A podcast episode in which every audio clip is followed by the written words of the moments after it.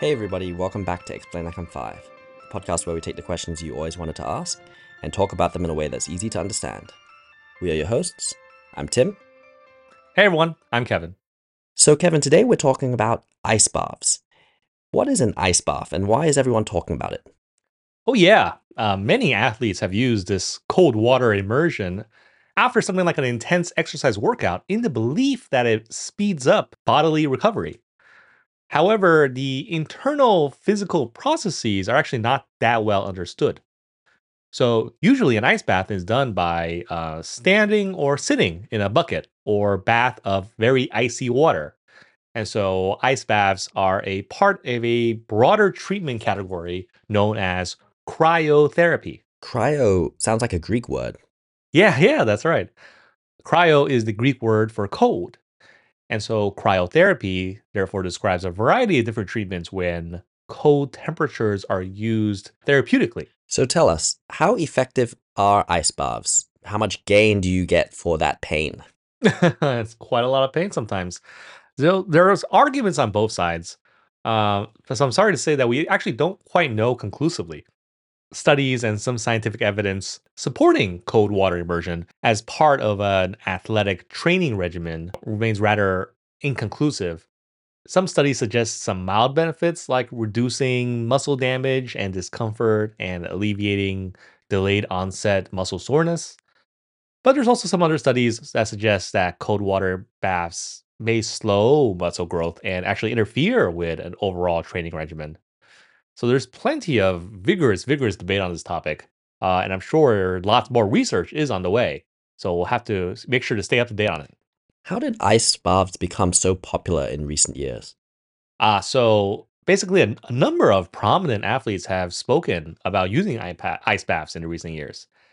And even right here in the podcast universe, we've had plenty of discussions about them. You know, podcasters like Joe Rogan and Dr. Andrew Huberman and Aubrey Marcus definitely have put ice baths on like the pop cultural map.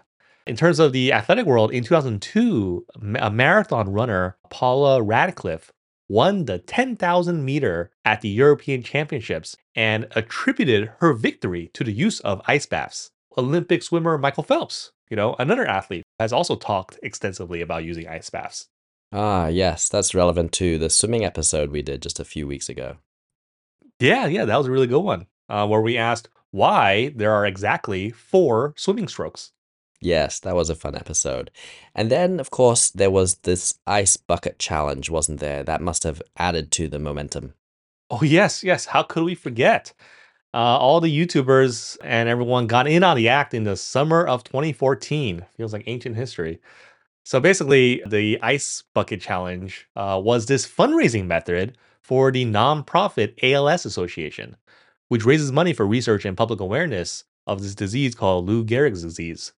And the ice bucket challenge basically involved donors filming themselves getting doused with a whole bucket of ice cold water and then challenging other donors to participate. In fact, it raised over $16 million over a 22-day period. So it was really successful as, a viral campaign. And on YouTube now, there have been instances of ice bathing as a extreme bodily test by persons vying for things like endurance records. So if you're interested in that, you could check out this Dutch guy called Wim Hof, otherwise known as the Iceman. And doctors and scientists are generally still studying how some of these people can spend like an hour and a half submerged in an ice bath and survive. It's crazy. So let's turn to the other end of a spectrum. Some people say you shouldn't take a hot shower right after a meal. Is there any truth to that? Oh, so there is some truth to that, yes. There is a process known as a hyperthermic action, which is stimulated in your body when you take a hot shower. So what happens is your internal body temperature goes up by a degree or two. Doesn't your body temperature also rise after a meal? Yes, precisely. So that's your body directing more blood flow to your digestive organs to help break down that meal. But the problem is that if you head straight into a hot shower afterwards, well, the blood that was going to be directed to help with digestion will flow to other parts of the body instead. So you can say it's not ideal. Okay. Another shower fact or myth question. Is it bad to take a hot shower after drinking alcohol? Oh, for alcohol, kind of. It's like on the margin.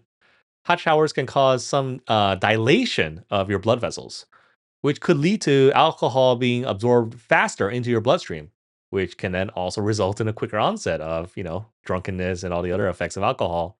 So a hot shower can also add to the dehydrating effect of alcohol, since you also do sweat a lot during a shower. And final shower myth. Is there a scientific reason not to shower during a thunderstorm? Oh, this one's interesting. So most people who say this have an image or like a fear in their minds of getting like an electrical shock from the lightning when they're showering. And it's one of those things that is theoretically possible, but extremely, extremely unlikely. Most houses have a drain pipe that runs straight to the roof where it vents, and this vent allows air into the drain to ensure a smooth flow of wastewater down. Without the vent, the water would have to glug and water, you know, just would not flow smoothly. So this drain pipe, it's either PVC in newer houses or metal in older houses. But either way, you know, your plumbing is interconnected. So it's not outside the realm of possibility that lightning could strike that vent, travel down the pipes and through the water you're going to shower, therefore giving you a shock. And in those older houses with those metal pipes, the possibility you could say is slightly greater. But again, the possibility is so remote that it's extremely unlikely and nothing to worry about. I mean, you'd have a much greater chance that the power goes out or something and injure yourself from slipping in a dark bathroom. Got it. To end, there is the one legitimate reason not to shower in a storm. It's got nothing to do with the risk of lightning injury. Right, right. It actually has to do with sewage.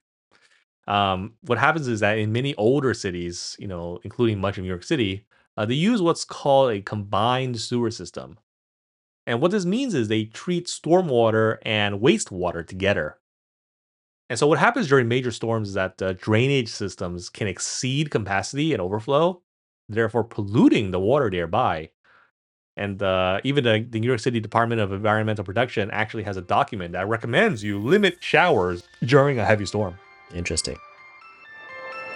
Did you learn something new? If you did, send us an email. We are at ELI5thepodcast@gmail.com.